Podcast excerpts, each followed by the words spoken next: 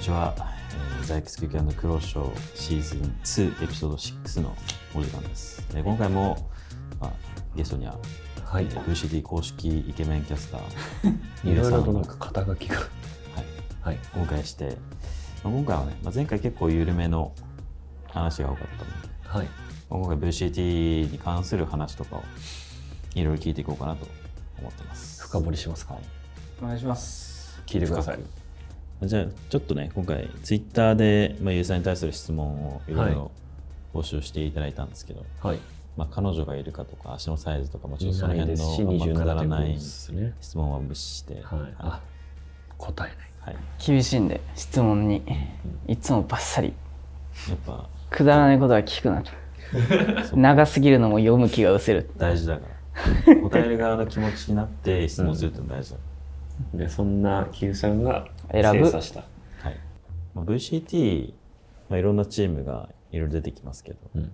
まあ、アマチュアのチームだったりプロチーム、まあ、新しいこう新規参入したプレイヤーだったりとか、うんなんかそういうこう VCT 周りの、まあ、実況解説をするための情報採集とか,、はいはいなんか。そういうのをどうやってるのかなみたいな。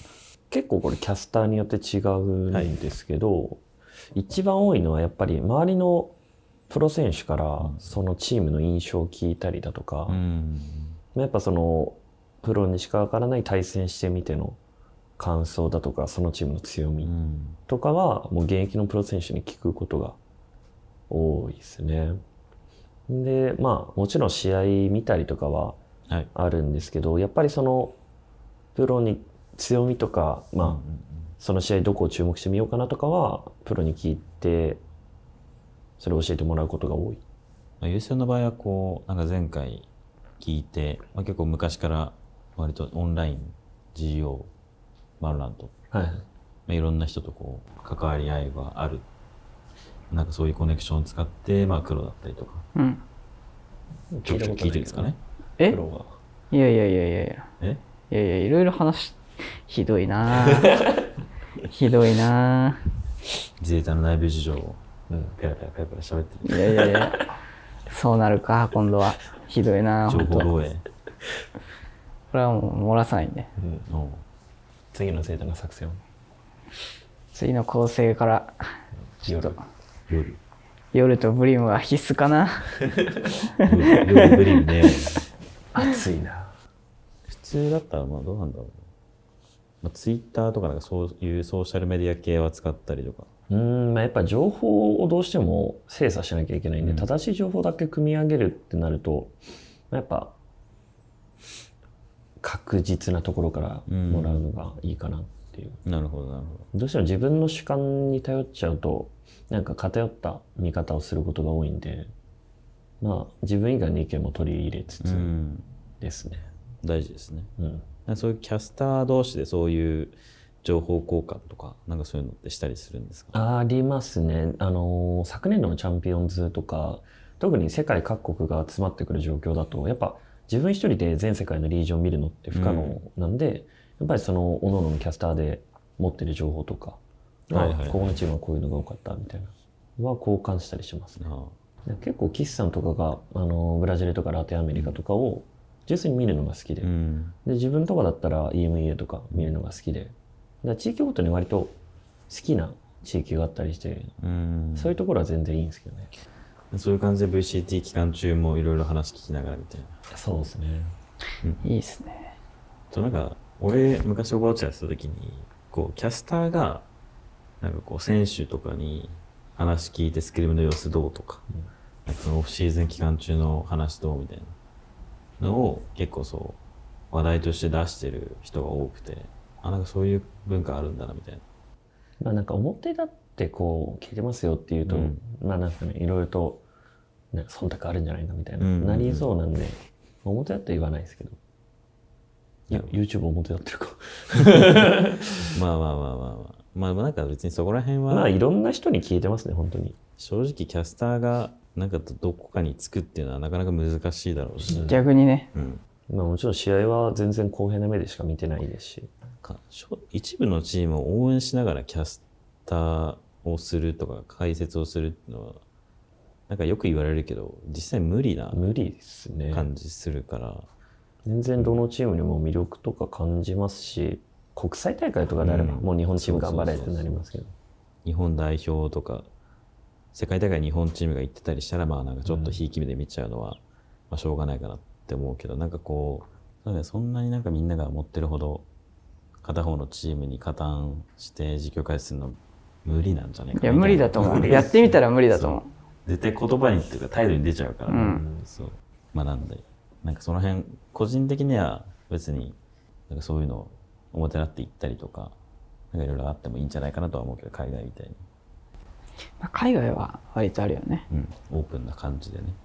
オフシーズンもなんかそういうのがないとなかなか面白くないから 何も情報ないし。確かに。あれですね、僕自身もいろんなプロの人と遊んだりとかも全然するんで、黒は全然遊んでくんないですけど、なるほうん、悪いわ。悪い。ど悪い。悪い。言い方悪い。悪い。マキーバとか遊んでくれる？いや、でもね、最近はちょっとやっぱ、ハードですから、練習が。あ、うん。巻き場が決まってるんですかそれ集まりいや、俺らに比べたら暇でしょ。そりゃ。わかんないよ大学競技、俺らだけじゃなくて、まあ、競技シーンにいる人に比べたらだって、ね、すごいゼータディビジョンギスギスしてるな苦労巻き場は暇 いやいや、配信してるでしょ。これどうしたの？カットしておきます？いやいやいや、これいいっすよ、カットしなくて。巻き場は暇人いや、そこは言ってない。そんな言ってないよ。巻き場は暇人はいじゃあ次いきます、はい。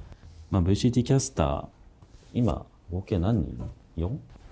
今公式？えー6で大和さん含めと7そんなにいる？えっ、と岸さん幸代さん大田さん自分赤むくん今はちょっと名前変わってますけど。でリーゼフェルトさん大和修平さんはいはですね。いなるほど。7 VCT キャスターおのおのに対する印象だったりとか。名印象。なんか一緒にやっててこの人こうだなとか。まあでもやっぱ多くやるのが大田さん幸代さん岸さんの3名ですけど、はいはい。大田さんはすごいなんですかね試合前のうん、MC とかあと試合中もそうですけどこう盛り上がるっうんうん。ていう印象が強いですね。場のコントロールって言いますかうん。盛り上がるところを盛り上げてであと笑いを生むようなうん。エンターテインメント性のある実況と MC がなるほど。ありますね。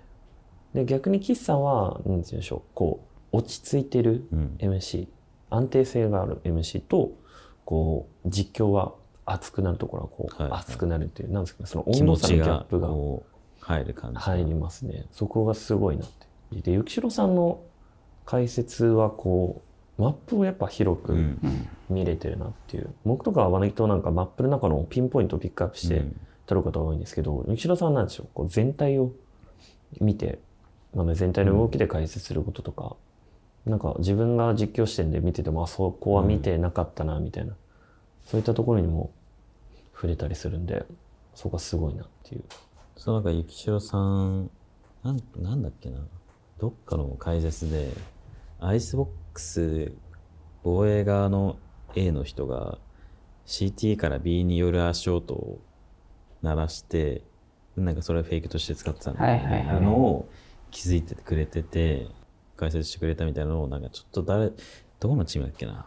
ちょっと忘れちゃったんだけど。なんか言ってましたね、なんかそういうのもあったりとか。めっちゃノーセップなんか気づいてるよね。うん、コーチかなんかは SNS で。触れてて、そうなんかそういうのが、まあよく見てんだなっていうのは。うん、多分マップ見てても一回見ただけじゃうん。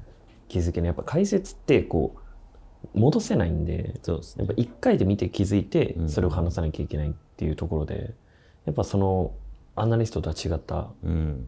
ものが必要になってくるんでそこはすごいなっていう純粋にまあなんかその瞬間にこう、全体を見て理解しなきゃいけないから、うん結構大変な。やっぱインターフェースがすごい多いんでうん。やっぱ実況とは見るとこが全然違ってうん実況ってやっぱ一人称見る追ってことはあと記録うん追うこと多いんですけど解説はマップと HP アビリティ状況、うん。で実況が一人称でうおーってなってる時はもう一人称見なきゃいけないみたいな。うん。すごい目が忙しいですね。まあ盛り上がってるところをさらに掘り下げていくのもそうですね。大事ですよね。特に岸さん。はいはい。こう面白いことを言いたがる あ印象が。なんかはなんか うん。印象的なシーンでちょっとひねったことを言いたがるでもちょっとかけたがりますね、言葉を。ちょっとなんかこう記憶に残りそうなことを言いたがる印象ずっとギャグ言ってるイメージあるわ。俺がなんか昔ボッチの大会出てた時にジャンクラットっていうキャラクターをやってて爆発の。爆発グレポンポン投げるやつ、なんかウルウルトを使うとタイヤを走らせてはい。爆発させるタイヤを、それを使ってなんか何人か倒した時に沖縄大車輪みたいな。ちょっと記憶が曖昧ななんかそういうことを言われて、うん。もうそれからこの人はもうなんかそういうシーンでちょっと面白いことを言いたいだけなんだろうなっていうのを あれですよね、直近だとすごいある、あの、デップさんの AWP、AWP とか。Aim with Pride。ちょっとなんかこう記憶に残りそうな。一歩間違えたら親父ギャグみたいな いや、でも、いいと思うんですけどね、なんかこう、やっぱそういうシーンで、実況でさらに盛り上がって、あ、あのシーンね、みたいになった時に、あ、あの、AWP ね。そうなんかかっこいいめちゃくちゃいいシーンだけど終わらせないのはう。うん。うまいなと思うんだけど、でもなんか沖縄大車輪って言われた側からするとかっこよさのままで終わらせてほしかったなと思うんだよねいいじゃん、かっこいいじゃん、沖縄大車沖輪。縄沖縄大車輪何言ってんだこいつみたいな。思ったそうそうそう。いや、でも逆に、それがもし、うん。めちゃめちゃ SNS とかでバズって、うん。沖縄大車輪の人みたいになったら、そう沖縄大社員の人で嫌嫌だなって。そうなんかそういう印象ないよねキャスターに対して。岸さんは本当あるね。みたいな。きそうね、まあ、大田さん、大田さんでもも面白いなと思う。俺よくその VCT 見るのもそうだけど、うん。スマッシュログとかでうん。撮影とか一緒になるんだけど、あ一緒に。そう。面白くさせてくれるうん。から、あ、すごいなって思う。俺があんまりなんかそういうの得意じゃないから、それでもやってくれて、お面白くなってるから。う、ん。そうね、大田さん話の引き出し方っていうか、相手に渡すタイミングがすごいうまい。だ俺が最初 CSO で解説入った時って、本当になんか話の彼女を知らない。うん何を喋ればいいのかも分かんない状態だったけど、やっぱ大田さんが、これってこういうことですかね？みたいな感じでこう、話のパスをしてくれて、うんうんキャッチボールがすごいうまいんですよね。このタイミングで喋ればいいんだみたいな。あの、これからキャスター始めた人とか、大田さんと最初に組んだらめちゃめちゃやりやすいとうんうんう思うんですよね。んなんか太田さんマジで PJS の印象が俺の中でめちゃくちゃでかくて。Welcome to、うん。釈迦さんと一緒に。あの二人に並べよう。もう一生放置されるキャラが定番化したのはあれあれのせいだと思ってる、ね、一生の最近もう何やっても放置されるし、うん。面白いからいいんですけど。だからあの辺は本当に、まあ、面白さもありうまさもありみたいな。逆になんかゆえさんに対しての印象はある俺はもう全然もうリプレイの印象しかないから。ゆえさんはで意外と解説やってる時はそのさっき言ったゆきしろさんのその細かいところもあるそうだけど、うん。割と気づいてる。あ意外と。意外と、えー本当に意外とそう気づいててそれもちゃんと解説してるなはいはい。意外と。意外と、うん。意外と？意外とね。意外とね、そう。だからおーって思うね。うん他は？他？うん。他はやっぱ実況は熱心すぎてやっぱりリプレイも実況するし、熱意がすごいな。もう一生こするな。他は？他？他？他は？他そはんなないか。まあ2個ぐらいしかねえか。いやでもゆえさんだし。その程度って感じだね。いやすごい口回るなって思う。あああん たまにちょっとねあるけどけど人間そうだし、うん。そのそれでもすごいなんかハキハキスキルの名前ポンポンポンってう、ん。それしか取れないからね。いやいやいやいやちょっとススカイのうんスキルの名前、ガイディングライト、トレイルブレイザー、リグロースでアルティメットシーカー。おおすごい。よネオン。ネオン？ネオン。意地悪だな。ファストレーンに、えー、アルティメットオーバードライブ、あと2個ありますね。いやなんだっけ？なんとかランファストラン？いや、これが公式キャスターか。いやあの競技に出てこないエージェントってあれなんですよ。やっぱ最新のキャラって大田さんもいやこれも巻き込むんですけど、大田さんもそうなんですけど手元に置いとくんですよアビリティ。はいはい。メモって。カンニングしてますキャスターはまあでもなんだろうこのアビリティ名を覚えるっていうのはなんかロールの実況を見てる時に、こうやっぱこう集団戦の時にアビリティ名バーっと言って、うん。ロール知らないから分かんないですよ。分かんないけどなんかそういった技が繰り出されてるっていうのを見てあかっこいいなみたいなプレイヤー名言ってここで戦っているうん。みたいなのよりもこう詳しいアビリティ名言ってこう白熱感が出るなっていうので勝手に覚え出したみたいなのがあるんで。まあ、会津さんとかはもうすごいもんね。やばいよね。本当にプロ。やばい。もうスキルの名前正しく言いすぎて、この人本当にたまにふざけてんのかなって思うぐらいのスキル名があるから。ロールのスキル名とか覚えらんないよそう。160体ぐらいでしょ。そう。なかなかふざけたスキル名が多いから、やばいよね。ね聞いてて面白い時がある。バロとかまだ20枚エージェントいない状況で、そんな将来的に200とかになったらどうしようかなといやでも、毎日寝起き、まず朝一発目のルーティーン、うん。全キャラのスキル。小学生の時のあの九九の暗記表みたいな。部屋にこ天井にう貼っといて。いやでも本当にあれですね。このアビリティ名はロールの実況解説に感銘を受けて、うん。その影響を受けた結果覚えてっていう。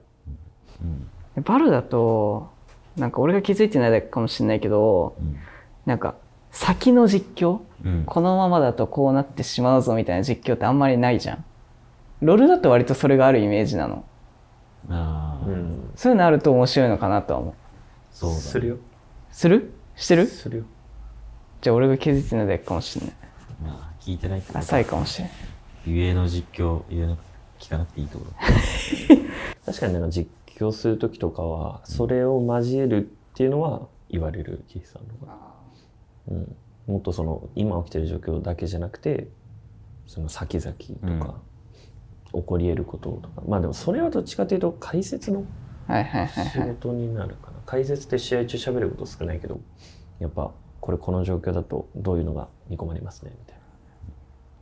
まあ、なんか意外と聞いてる側とか見てる側からすると、その現状起きてることは結構把握できたりするから、うん。なんかその後、最終的にどういう風になっていくのかを、どう注目すればいいかっていうのが、こうか、キャスター側から提示されてると、見方も結構わかりやすいし、そうだね、まあ、確かに。最終的にこのチームがどうやって勝ちそうですね、みたいなのを言われると、あ、本当にそうなっていくのかな、みたいな。うん。難しいよね。それってでもやっぱほんとね元プロとかじゃないと無理だよね、清見はね難しいと思うよ。難しいね。こうこの状況で例えばうん。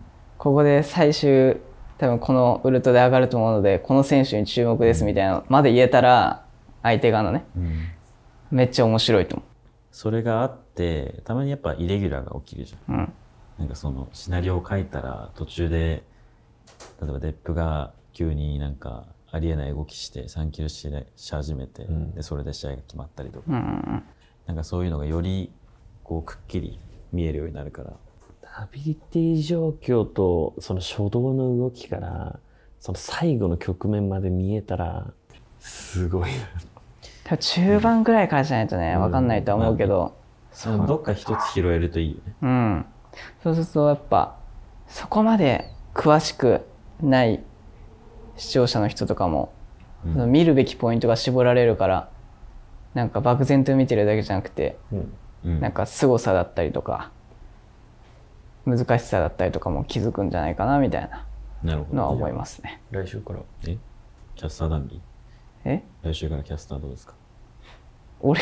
うん。いやいやいや。僕のぜひ。いやいやいや俺は無理っイーす。サーにはちょっとな。ゆえさんの代わりなんてね誰もできないよ。ういっぱいいるよ。いやいやいやいや。いやでもキャスターやりたいっていう人は少ない。やっぱり。え実際この人数今の。うん足りないですかやっぱり？足りないね解説と実況はどっちが足りないですか？解説解説が足りない、うん今解説専門の人ってどれぐらいいるんですか？ほぼゼロじゃない？なんかそのゲームにをやってなきゃいけないから。うん。なんかキャスター実況側だとタイトルまたいでができるけど、まだ。解説が足りないよね。でちゃんとしたバルの解説をできる人ってそれこそやっぱ競技踏んだ人バルで競技踏んだ人だと思っちゃうから、そう考えると今日本でこうちゃんとバル解説できる人っていうのは本当に少ないんじゃないかなみたいな。ななんだ俺も幸宏さんもリーズさんもこうやっぱり解説として説明できるけどもっと深いところとかは触れない。はいはいやっぱそのチームがどう考えて動いてるかっていうのは推測しかできないからこう、うんなんだろう自信を持って伝えるってなると根拠が自分の中では乏しいかなみたいなそういうシチュエーションは多い、うんだと思いますみたいな。なんかその、日本のキャスターって結構いもうずーっと喋り続けるじゃん。始まりから最後まで。うんこうシーン、いいシーンを見逃してほしくないから、結構頑張ってみんな喋るけど、向こうの人は意外となんか雑談するんだよな。ああ確かにそれはあるね。別に見逃してもいいようなシーンだけではないと思うんだけど、なんか普通に話してて、試合終わってますみたいな。うん。海外の VCT とか他の大会見てて思うのは、なんだろう、日本のキャスターって全然すごいすごいやってるよなっていうのはめちゃくちゃ感じるし、なんかそこは海外からもいろいろ評価いただいてたりとか。なんか盛り上がるべきタイミングでめちゃくちゃ盛り上がって、なんかそれを聞くだけでうおーってなるのは、うん。そう日本の VCT はめちゃくちゃいいなっていうのは思う。確かに。まあ、キャスターは増えてほしい感じはすごいする。そうですね。現キャスターからの話を聞いてても、めちゃくちゃ ましんどそうなんで。人手不足感は人。手不足あ、感あれですね。だって僕が腰壊した日とか、うんあの時って本当は幸代さんだったんですよ。感じでも幸代さんから事情があって僕に代わってもらって、あで、僕が倒れてリーズ・フレッツさん行ったんですけど、その状況でリーズ・フレッツさん倒れたら、誰も解説できない。ー現場のブバロやってるやつ呼んでくるし。そうそうそうそう。一人二役。あれかもう佐々木さんが解説するみたいな。ジュニアがオンラインで、ジュニア一人二役できるからな。すごいよ。優秀だよ。あれマジ一生口回ってるから、ね、喋ってる時マジで優優秀なのかよくわかんないけど、すごいからな。一回実況を自分で解説ジュニアさんで授業の大会やった時やるけど、ジュニアさん解説で実況しだすっていう。で自分も実況で解説しだすから、しっちゃかめっちゃか。多分キャスター、どっちもキャスターで解説もドッキリみたいなのが一番話も途切れないし、一番いいかなと思うけど。次行きますか。はい。はい。VCT 注目してるチーム、国内、国外問わず、うんどっかしらありますか？チームっていうより個人の選手なんですけど、僕はクロニクルがすごい好きで、はいはいはい。まあ、本当に去年のステージ2かな、あの、クローが、クローにギャンビットどうって聞いた時あったじゃん。うん。あの時で初戦見てから、この人すごい安定感あるなみたいな。うんうんうん。なんですかね、好きなチームっていうより好きな選手が多いんで、はいはい。まあ、その性質つながりでギャンビットは見てることが多いですね。やっぱり全体としても若いですし、世界であれだけ経験積んでて、これからが楽しみだなみたいなうんチームで、国内だと、まあ、この2020年、2年の大会始まる前は、うん。前からだとリジェクトがやっぱりうん。注目してて、まあ、あれだけ打ち合い強い選手たちが集まって、なおかつ、まあ、いろんなところで経験を持ってて、っうん。ていうところで注目してますね、今。なんか他の NA とか、なんかそういうところはあんま見ないんですか？そうですね、NA とかの、あのー、枝の変化とか見るのも楽しいんですけど、やっぱり、日記上のがうん。難しいし、EMEA ですら全試合見れてなかったりするんで、なるほど。やっぱ深夜帯がまあ確かに。多いじゃないですか。え、でも朝朝だもんね。ちなみにもう VCT 期間中は、こう昼間から日本の VCT と韓国始まって、東南アジアも始まって、終わったら EMEA 始まって、EMEA が終わったぐらいで NA が始まって、そしたらもう朝日昇り切ってるみたいそう、なっ。ていう感じにな24ってる時間やってんだよね、マジで。そのプロリーグとか、その世界中で大会やってるゲームは、大会ある土日とかは一日中見れるっていう。で本当になんか、ほぼ全地域のリージョンの情報を持ってる人とか、なんか、何をして生きてるんだろうみたいな。体3つぐらいあるのかなみたいな。キャスター目線で見ると、やっぱこのチームはどういう動きをしてるんだろうみたいな感じで、じっと見るとめちゃめちゃ疲れるんですよ。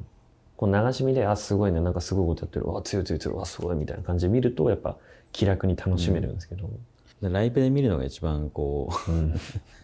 ちゃんとその時間だけで見れるというか。そうですね。ただライトで見るとどうですか？今の試合どこが強かったですか？って。いやなんか打ち合いが強かったね。こんな浅いことしか出てこないっていう。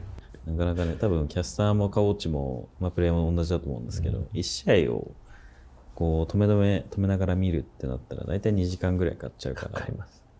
それをじゃあ1日5試合見ようってなったらもう本当に潰れるよね。めちゃくちゃ作れる時疲れるし間がないですね。クロニクルか、まあ、クロニクル本当強いもんね。ね。最近も。もやばい。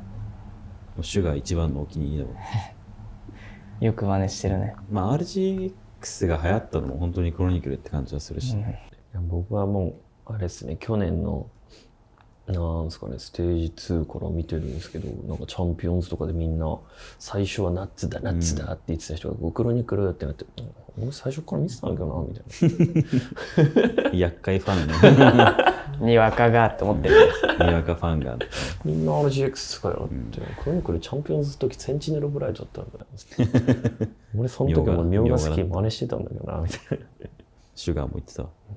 みょが、みょがあったけどね。これもクロニクルだよね。この前なんか RGX 使わないのって聞いたら、そう言われた。やっぱ昔から見てる人時代は、時代はみょうがだよっつって。単発めっちゃ当たるわっつって。当たんないですけどねミョウガは。当たんない？当たんない。めちゃくちゃ当たってるよね。RGX が神シュガーのみょうが。めちゃくちゃ当たってるけどね。やっぱ信仰心うん。あいつ強えよ。単純に強え でも今時代は一周回ってる。一周回ってフォーセイク。ォーセイクはない。いやいやいや。フォーセイクはないよ。あの音カーンって。全スキ遅い持ってるから、ね。一。周遅いわ。一周遅い。遅い。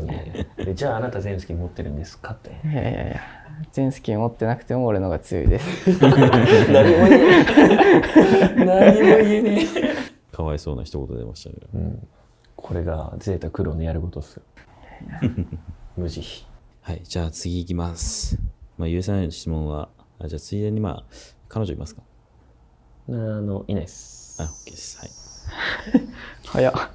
結構ね、本当に盛りだくさんなんで、はい。まあ、今年の話からうんしていきますかね。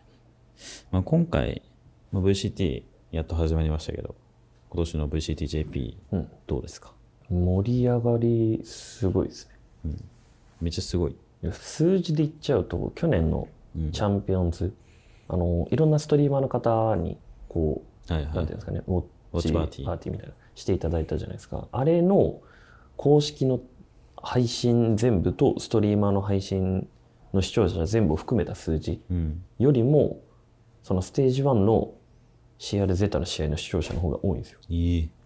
昨年のチャンピオンズとかマスターズとか全部超えちゃった。もう視聴者の数がグイーンみたいな。じゃあ右肩下がりだ。やばいね言い方わかります。上 今がってます、上がってます。なるほど、なるほだからもう、すごくて、ど。だいいですね。昨年末ぐらいから、うん。まあ、ストリーマーの方の大会があったりとか、うん。だそれこそいろんな方がうん。バロラントをプレイしててここまで FPS が盛り上がるのかみたいな、まあ確かにね。なんかまあ、バトロワとか、まあ、 Apex、 PUBG、フォートナイトとか、まあちょっととっつきやすさはもちろんあるし、うんだからそれに比べたらやっぱり、難しそうかなっていうのは最初からイメージとしてみんな持ってて、いや結構バロラント出た時もうんこのゲームは流行らないよみたいな、うん。いう意見っていうのは結構ああったんですよ結構あった。うん。やっぱ CSGO とかも大会とかマックス視聴者3、4千とか行ったらいい方みたいな。だからそれこそ GO やってた時に PUBG の大会やってて、うん。Twitch の視聴者が5桁っていうのを見て、それを見てなんでこんな数字いくんだろううみたいな。ん、結構見てましたもんね、あれは。だからそれが今年入って、なんか Twitch の数字がとんでもないことになって、うんなふかなかとに。数字見てみたら5万人見て、うん俺のこんなしょうもないネタを5万人が見てるのかみたいな。リプレイ。リプレイ実況はあれ9万人が見てましたね。もう完全にリプレイの人としか思われないだろうな。すごいな俺、あれ未だに怖くて、クリップとかうんい。ろいろ送られてくるんですよ。見返してない。でも、データの配信にびっくり言えって打つとリプレイ実況のクリップが出てくる、ナイトボットに登録されて。さんにも追加してもらおうかな。もう受け止誕める生日のしかない。ケーキ、なんか、印刷してもらうやつで、リプレイのあのシーンに、あのフッカーからバインドの窓スカイバインドの B ショートのやつでいいじゃん。あれはこのねシーンはっつって。も赤を赤をって左上にリプレイって書いてる。えでもあのリプレイ実況僕だけじゃなかったんですよやっえ？たの PUBG モバイルで解説にヤマトンさんもリプレイで全力で実況してて。ヤマトン先生はね、結構抜けてるとこあるから、うん。で僕をその動画が送られてきた時にあよかった。俺だけじゃなかった。やっぱ熱入りすぎると、うん。そうなっちゃう。なるほどね。これやっぱ視野角が狭いんですよね実況モニタートークしたらいいんじゃないですか？いやそういうそういうリアルな視野角がこう 見てる見てる位置するなるほど。主観視点見てまあ、バロがこんなに流行るとはって感じはあるんで。すごいですね実際プレイする人もやっぱ増えてる感じはなんかそのストリーマーの人がやってくれると要はカジュアルな楽しみ方というかなんかそのプロだったりとか要はガチガチに競技として取り組んでる人の楽しみ方じゃなくてある程度カジュアルに友達と遊んだりとかこうワイワイするだけでも要は面白いゲームだよっていうのをなんかストリーマーの人たちは結構見せてくれるというか、ああいうのも本当にいい影響があるかなってのはすごい感じるし、ありがたい限りです、最近だとねストリーマーの方たちはフルパでね、うん。グルパで、やってくれたりとかしてうん。そのフルパの楽しみ。うん。多分バロを一人でやってる時とフルパの楽しみって全然違うから、うんそういう楽しみを知ってやってくれる人が増えたりしたらあチームって楽しいんだみたいな。うん。えオーバーウォッチから始めた人たちはスタイリッシュヌーボーを見始めてバロから始めた人たちは河川の夜とか オボのキルジョイとかあの辺を見てバロを始めるって思うとなんかちょっと嫌だな。嫌な嫌なんかい。いや思ったんですよね。河川さんそういえばなんか夜のクリップ上げてたなみたいな。あれ見てこうリップ見たんですよ。かっこいい。使いこなしてるみたいな。あれを見て夜始めてみようかなみたいな人が増える。増えるだろうな、トロールが増えるな。ひでえ話だ本当まあまあ、まあ、トロール扱い。トロール。トロールだって無言でなんかテレポ置いて、勝手にウルト使うわっつって入ってくるの。ジャッジ持って。でなんかそこでこう VCT 日本最高峰の戦い見て、あプロがこれやってるから真似しようみたいなあれなんか夜で全然使われないな。強いから隠してんのかラズが夜くんダメでした。まあ本当に初年度として、一番最初、滑り出しであんな見てくれてるのは本当にね、ちょっと今後またプレッシャーにもなるし、うんいいよね。俺らは。まあこの人気を維持していけたらなっていうなかなかずっと続くわけではないからね。うん今を大切にしていきたいですね。まあ二次会のゲームになったとしても 二次会でバロやるのは結構重いけどね、本当に。オーバーウォッチ以上の重さあると思うけどな。オーバーウォッチはか軽いよ軽いか。もうやってた側からするとめちゃくちゃ重いんだよね。本当？あのゲーム本当に立ちらなければね本質が見えてるから。何何にも考えずに本質が見えてるあもうこれタンク、タンク弱すぎて本当勝てんなって思う。私もなるほどねそうだバロやってればさ、うん。なんか味方キルジョイ一生止まんねえなこいつみたいな思うじゃん。あそういう見えちゃうから。レベルじゃないから楽しいんだろうね俺は。だかそう。見えちゃうからやっぱ良くないところが。ら何が正解かなんか知らないから、うん。うん。できてるのかできてないのかも分かんないから味方がどうとか。自分のことしか考えない。純粋に楽しめてる。そう。ソルジャーで一生走ってるだけだしな。そう。ソルジャーが一番強いから DPS が一番楽しいそうタンクはもう耐えるだけヒーラーはもう分からんまあ、むさいおっさんじゃなくて可愛い女の子もいるしね。バロは。可愛い女の子キャラクター。例えばうーん、ネオン。ああ Q さんネオン派らしいえ？93年はえ？俺脳裏にスカイのあのコラ画像出てきた。転勤？錬金用に作ってもらったのに。なんですか俺のめちゃくちゃクオリティ高いやつがあれだね。って河川さんがサムネ変えてるの見て爆笑したっすあ リオルの顔がしょぼくれてるもん、マジで。あんな顔の夜いない。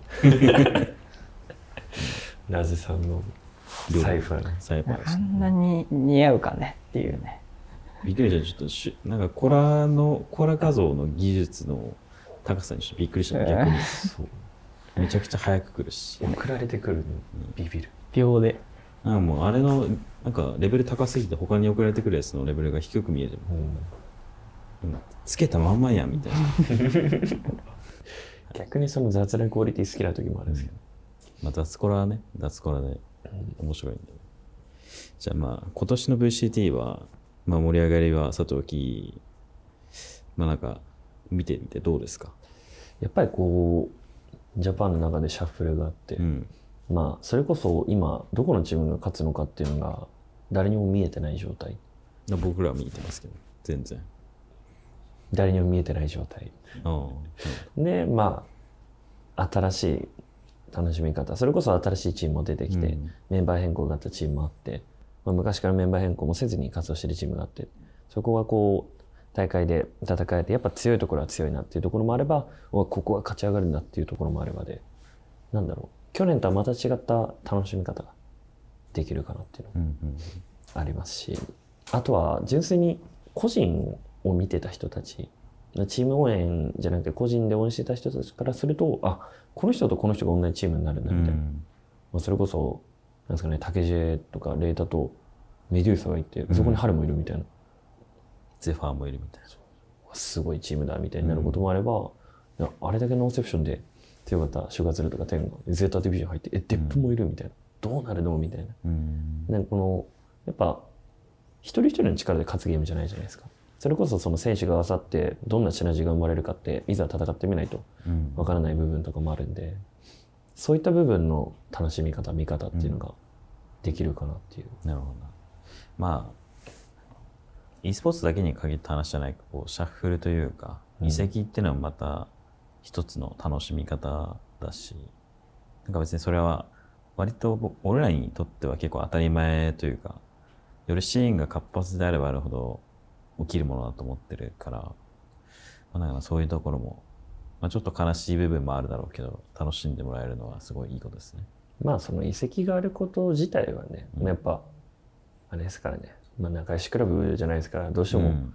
まあ戦力の強化であったりとか、変更っていうのは、まあサッカーチームとかでもよくあることですからね、起きることなんで、まあ、悲しみはありますけど、その分こう新たな出会いもありますし、まあ、そこも含めてバロナント楽しんでいただければ、いただければな。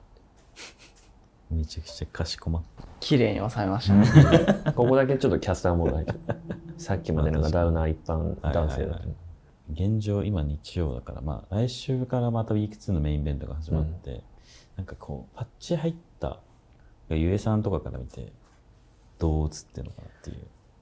4.04まあ、まず今もうどのチームでも、まあ、特定のマップ以外うんはうん。必須とされてるアストラがうん。抜けるのか抜けないのか。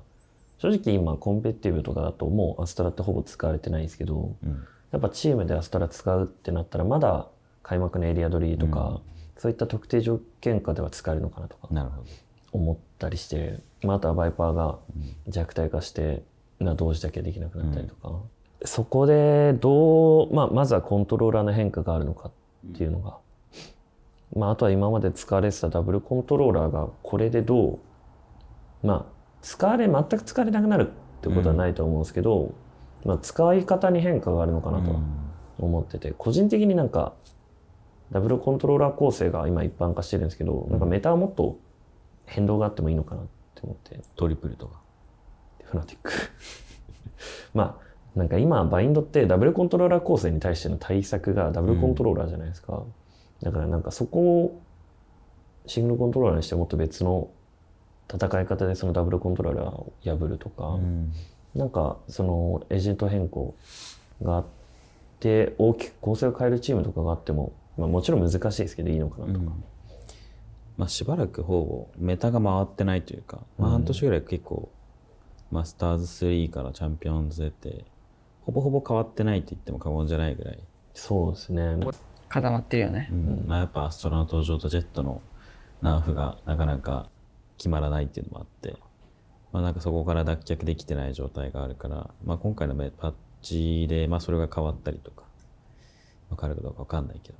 うん大きくは変わんないんだよね、構成自体は。戦い方に変化はある現状あんまりこう新キャラクターが出て、それが一気にバランスを変えたりっていうのにはまだ及んでないから、う。うんそのチェンバー、まあチェンバーやっぱりいろんな地域でピックされてるし、うちも使ってるけど、まあネオンはそこまで、やっぱ KO チェンバーがメインかな。うん、そこの2人ぐらいしかやっぱりメタには出てきてないから、なんかさらにこう、どんどん変わっていって、今主流な構成をさらに上から倒せるようなものが出てきたら、なんかねそれもまた面白いけど、俺らとしてはまだチャンピオン、まあマスターズ来月 あるけど、そんな調整しないよね、ライブさんみたいな感じだから、それの難しさあるよね。難しいよね。この調整はマスもターズが終わっちゃうとさ、またすぐステージ2が始まるからそうそこの間にぶち込まれると、マスターで出て出てるチームは結構練習足りなくなったりするから、う、そうだよね。なんかいいタイミングっていうのはもう、全員にいいタイミングがないから、ねやるしかないっていうのね、どうしても。まあ、ベストなのかな、このタイミングが。できればもうちょい前がよかったな。夜だけもう本当に先延ばししてるんですよ。夜いつ一緒に出すってこそう。夜がいつ来られても別に俺はもう、どうせね、夜だし。まあ彼は変わらない存在なんでね。不動の。はい、不動のうん日本のキャラだけあって。夜来た時にゼータのロースターに河川インとかなもう圧倒的に夜使いこなせる人間いるからな。強いな。河川、河川アウトはもう必ず実現してしまう。まあなんか視聴者からすると、そういうパッチの変更だったりとか、うん目新しさが多分すごい楽しみだろうから。あとはどうしてもこうパッチの変更があった時って、例えばまあこれはパッチの変更っていうよりも、まあ、新しいアップデートですけど、アイスボックスが追加されたりとか、うんブリーズフラクチャーが追加された時ってやっぱ普通の座学とかをこう好んでする人以外はどう戦えばいいのか分かんない、うんうんっていうところでこう VCT での戦いを見てあ最初はこう動くんだとか、あカーテンはデフォルトはこう焚くんだとかやっぱそういうのが大会の中で見て学んで取れるところもあるんでまあパッチの変化があってこうエージェントの使い方にまた変化があると思うんで、そこを VCT で見て実に楽しい大会を見てさらに学べるっていうのはお得かなってまあ、思うんで、じゃあそこでキャスター兼、まあ、解説をしつつ、まあ、プレイヤーたちに教えを与えていくゆえさんの存在は、まあ、かなり大事になってくると。ウィンド、ウィンドの影響が与えてくると。プレッシャーかかる大変だろうね、キャスターとかの VCT 人たちが。のゆえさんがああ言ってたから絶対これはこうだって。新マップとか新キャラ出た後のキャスターの人たちの一発目の大会ってマジで大変そうじゃない？いやもうだからそう、そこで、こう、ちょろっと話を聞くあれだね選手に。フナティックと C9 がフラクチャーで戦って初めてのフラクチャーだった時っていうのはもう正直に言った我々もフラクチャーの公式試合を見るのは初めてですだからもう初めての気持ちで見ますねって事前にお伝えして なるほどね。サボりかよって言われる。誰も分かんないようん そうなんだよね。みんなが見たい、うん待ち望んでた1マップ目っていう。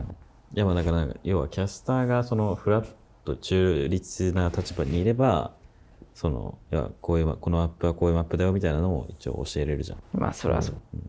でゆえさんがどっかになびかないで、ちゃんとこの中立を保ってれば、シマップが出た時に、こういうマップはこういう感じですよっていうのを黒から教えられるかもしれないんで、Q さんの伝言ですと。裏情報ですでも全部、全部適当ですけど。俺それ間違った情報自信満々に「いやあのマップ音声ねこういうことで」つって「さあ試合見てみましょう」あれ全然違う」っつって いや、マジで言ってるわ、こいつみたいなな。遺言になるわ。嫌な楽しみ方してる じゃあ、次どれにしようかな。そう、なんかさっき、さっきじゃない、前回？そう、なんかキャスター、要は、俺が、岸さんに対する、何でもこう、面白く言いたげな印象だったりとかさ。沖縄大社輪なんかそう沖縄大社輪とか。マジで。一生忘れないと思うけど、俺は。思い出に。ね思い出、まあ、思い出。いろんな思い出に、はい俺らからしてのまあ VCT 解説だったりとか実況。まあ俺も俺も黒もだいぶ黒長いことプロやってきたわけじゃん。なんかいろいろと、まあいろんなタイトルで実況解説してる人がいて、俺らから見て、現状のその VCT の実況解説ってどう？これ結構気になる人最高でしょ。最高？最高だと思うけどね俺は。本当に手放してそう言っていいのか。え？最高だよ。だってもう普通に見直しててああこういうとこも気づいてんだとかうん。もそうだし、この盛り上がり方。うん。盛り上げ方っていうの。もうすごいからなんかうん。あんまり飛ばす気にならないああね。はいはいえ、でも、この前、大会終わってさ、CR 戦、うんなんか、A キルジョイのウルト返して、リーナックからブリッジのウルト返したじゃん。ああなんかそれを US さん解説して、なんか US さん殺しん解説してんだけどみたいな感じで笑ってたじ いやいや笑ってないでしょ。いや、笑ってます。あれ？えなんか解説してんだけど、ですよ。え？あれ？ほんとほんと。あそうアナアナリストコーナーの時でしょ？そう。解説してんだけどえ？みたいなめっちゃ笑ってたから。笑ってあんたな当たり前のことをわざわざこんな取り上げるかみたいな。いやいやいやいや。なんかそんないやい感じのやこれちょっと悪意あるよ。いや意味深な笑い。俺結構救済信してるから。含みある。悪いわこの二人。いこの二人悪いです別してほら。黒と黒で白いやいやいやいや。黒がダメになっちゃう。なんか US さん解説してんだけどって言ってたよ。それなんか解説してることに対して笑ってたってこと？涙出る5秒までもいやいやいやいやいやいやいやそんな程度の低い解説してんのかなみたいな。やそういう意図じゃないよそんな思わないよ本当じゃあ最高だと。最高だよええいやなんかまあ解説聞いてていやここ気づかんかみたいないやそれそういう意図じゃないんだけどなみたいな、うん。いや基本的にはないうん、おお。基本的には見てて基本的には基本的には基本的には。いや基本しかないから基本的にはないね 基本しかないから。そう自分たちの試合を見返す時はうんああほんなんかちゃんと解説してくれてんなとかうん。ああちゃんとこのスキル返しとか合わせも見てくれてんなとかって思うしなんか自分たち以外の試合見る時もなんか俺らは割とその試合をずっとしてるからうん。多分普通の見てる人たちよりもうやりたいこととかこれに対するカウンターとかもうん。割と頭に入ってる状態で、この後こうなるだろうなみたいなのが分かるんだけどそれも割と解説してんなって思うからレベル高いと思う普通に。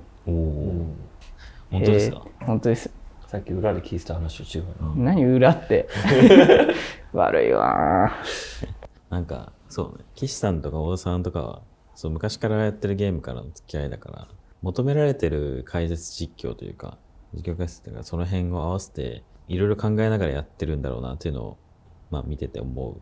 まあ視聴者数が増えて、よりこう、まあ、あんまりバロラントを知らない人とか、そんな見たことないですっていう人が見るようになってるから、まあ、なんかそういう人たち向けにも、こう、ある程度分かりやすさだったりとか、見どころとか、こう、どう楽しめばいいかっていうのを、なんかより提示してあげれるようなキャスターの仕事っぷりが最近すごい多く感じるから、なんかそこは本当に今このタイミングでめちゃくちゃ合ったことをしてるなっていうのを思うし、なんか同時にそのアナリスアナリスアナアナリストデスク。アナリストデスク。で、まあ、解説だったりとか、なんかそういうのをちゃんとやってて、なんかバランス取れてる感じはすごい、今年めちゃくちゃする。いや僕あれなんですよね。アナリストデスクやってるじゃないですか。自分であれ説明しながら、これなんか解説っていうよりなんか起きたことをなんか説明してるだけだなみたいな。これ解説って言えんのかなと思いながらやってる時があるんですよ。あの、まあ。最終ラウンドとか、はいはい。いやあれでもそれで俺はいいと思うし、うん。特にあの解説したラウンドっていうのは全部打ち合いが起きずに勝ったラウンドうんでそれってすごいバロっぽいじゃんっうんうんていうのは5対5なのにこういう勝ち方があるんだみたいな、うん。うん。そういう解説はすごくいいと思うしそのピックアップするラウンドとしては最適だったかなと思うけどねありがとうございます自分のプレーが含まれてるから。いやあれでも MVP90 だから ラズでしょまあまあまあ。ローリングサンダー打って終わったいやでもねあの俺のあのフォールトラインが解説されてなかったんでそこはちょっと注意してみてください。ボルトラインどこ打ってたあれ。フォールトラインは C に相手が C に行くときにレンツに打ってます。え、あれ B 前から？B 前から。見えてなかった、それはカメラがある。あ。あれあれは多分多の視点で見えてた。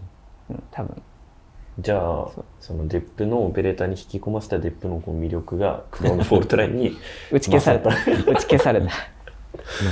いやでもやっぱこう後々ね見返してみてうわこれこのアビリティも入ってたなとかっていうのはうんやっぱりどうしてもある、いやのそれは本当にね見逃ししょうがないと思う、はマジで。ねあのちょ完璧に努めようとはするけど解説してる上でなんかどうしてもマップに映るのアビリティとかもあるし、うんまあやってる側とかもね大会見てる時になんかこの攻め止まんないなっていうのをあよく見てみたらこのタイミングでこのスキル使ってくるから絶対止まってないんだなみたいなのが気づくのもあるしなんかそれをライブで気にしながら全部見るっていうのは無理だよね無理だから。全部は無理いやでもまあそれはあくまで言い訳に過ぎないよいやいや、プロだ。この人プロだ。よりねよりこう高めて常に意識も高めて努力してください。もう努力しますね精進しますまあなんか去年と比べてそう VCT 見てる側からしたらなんかレベルは上がってるなとは思ったりするんですか？どう思いますか？僕が僕が見ててですか、あ VCT の出てるチームですか、やってるプレイとかなんか実際のプレイ。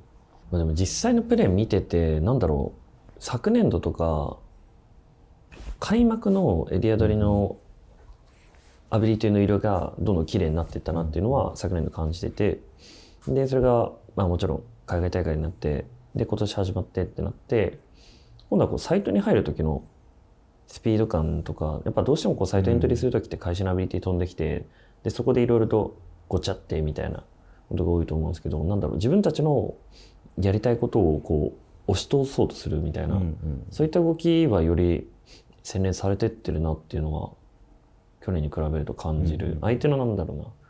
開始があっても自分たちのもう押し付けちゃうみたいな、まあなんか昔よりスキルトレードの意識だったりとか、うん。なんかやっぱメタが固まってるから後追いのチームも一気に追いつきやすくなったのかなっていうのはなんか連動を上げるだけみたいな。うん、だからなんかサイトに入る時のアビリティの量減ったなっていうのがうん、相手のリテイクに最対しての会社のアビリティいっぱい残しとかないとやっぱ苦しくなっちゃうとかで、本当になんか最小限で入ってその後はいっぱい相手のリテイク対策にアビリティ使うみたいな。そういうチームやっぱ強いな。確かに。